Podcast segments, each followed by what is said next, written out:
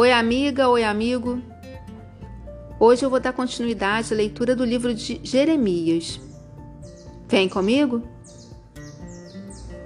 Jeremias capítulo sete. O Senhor Deus mandou que eu fosse ao portão do templo, aonde o povo de Judá estava indo para adoração. Ele mandou que eu ficasse ali e anunciasse ao povo a mensagem do Senhor Todo-Poderoso, Deus de Israel. A mensagem era esta: mudem de vida, mudem a sua maneira de agir, e eu deixarei que vocês continuem vivendo aqui. Não confie mais nessas palavras mentirosas. Nós estamos seguros. Este é o templo do Senhor. Este é o templo do Senhor. Este é o templo do Senhor. Mudem de vida e parem de fazer o que estão fazendo. Sejam honestos uns com os outros. Parem de explorar os estrangeiros, os órfãos e as viúvas. Não matem mais pessoas inocentes neste lugar. E parem de adorar outros deuses, pois isso vai acabar com vocês. Se vocês mudarem de vida, eu deixarei que continuem morando aqui, na terra que dei para sempre aos seus antepassados. Vejam, vocês estão confiando em palavras mentirosas e sem valor. Vocês roubam, matam, cometem adultério, juram para encobrir mentiras, oferecem sacrifícios a Baal e adoram outros deuses que vocês não conheciam no passado. Fazem coisas que eu detesto. Depois vêm e ficam na minha presença, no meu próprio templo, e dizem: nós estamos seguros. Será que vocês estão pensando que o meu templo é um esconderijo de ladrões? Eu tenho visto o que vocês estão fazendo. Sou eu, o Senhor, quem está falando. Vão a Siló, o primeiro lugar que escolhi para, para nele ser adorado, e vejam o que eu fiz ali por causa da maldade de Israel, meu povo. Vocês têm cometido todos esses pecados que falei. Eu os avisei muitas e muitas vezes, mas vocês não quiseram me ouvir. E quando eu chamei, não me responderam. Sou eu, o Senhor, quem está falando. Por isso, a mesma coisa que fiz com Siló, vou fazer com este meu templo em que vocês confiam. O que fiz em Siló, vou fazer neste lugar que dei a vocês e aos seus antepassados. Vou expulsar vocês da minha presença, como fiz com seus parentes, o povo do Reino do Norte. Deus disse: Jeremias, não ore por este povo. Não peça nem implore em favor deles. Não insista comigo, porque eu não atenderei. Será que você não vê o que eles andam fazendo nas cidades de Judá e nas ruas de Jerusalém?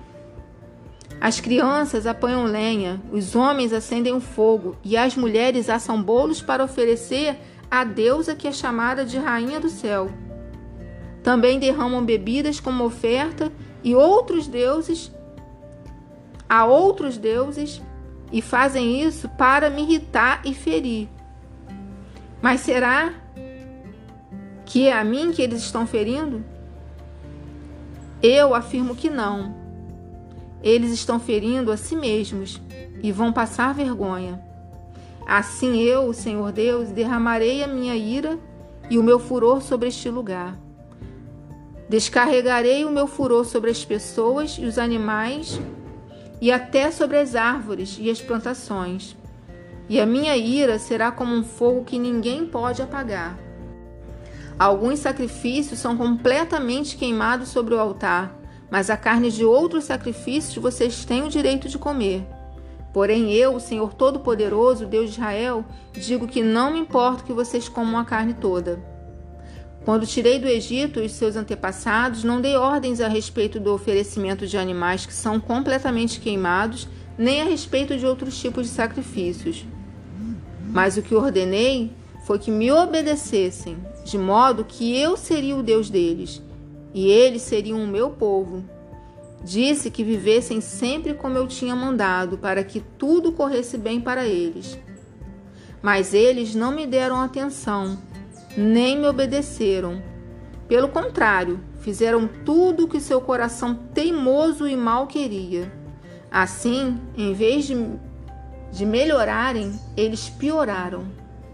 Desde o dia em que os seus antepassados saíram do Egito até hoje, tenho sempre mandado todos os meus servos, os profetas, a vocês. Mas vocês não lhes deram atenção e nem obedeceram. Pelo contrário, continuaram teimosos e fizeram ainda pior do que seus antepassados.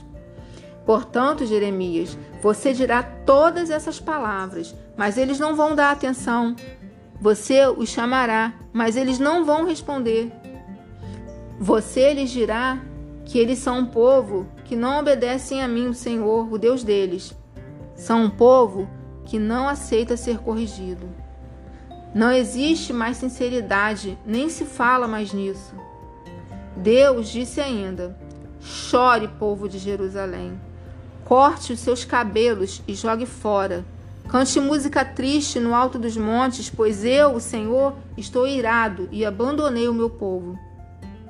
O povo de Judá fez uma coisa que eu acho errada. Eles colocaram seus ídolos, que eu detesto, no meu templo e o mancharam. Sou eu, o Senhor, quem está falando. Construíram um altar que foram chamados de Tofete, no vale de Ben-Hinom, e ali queimaram seus filhos e filhas como sacrifício. Eu não dei ordem para isso nunca, e pensei nisso.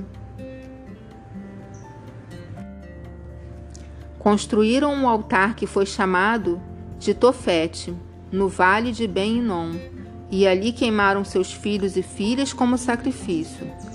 Eu não dei ordem para isso e nunca pensei nisso.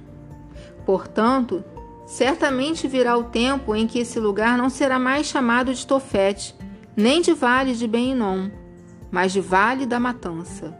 Vão enterrar gente em Tofete por não haver outro lugar. Os mortos servirão de comida para as aves e para os animais selvagens, e não haverá ninguém para os espantar. A terra ficará deserta, e eu acabarei com os gritos de alegria e de felicidade e com o barulho alegre das festas de casamento, tanto nas cidades de Judá como nas ruas de Jerusalém.